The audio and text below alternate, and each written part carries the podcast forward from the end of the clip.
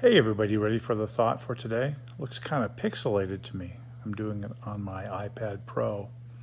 It's a simple one. Question everything. Question everything. We hear all this about misinformation, lies, fake news. And you know what? There is a lot of that out there. Question everything, especially if you agree strongly with it because you want to fight what they call um, confirmation bias. You hear something that fits what you think, so you just accept it. So, especially question what you agree with, but question everything and question the questions.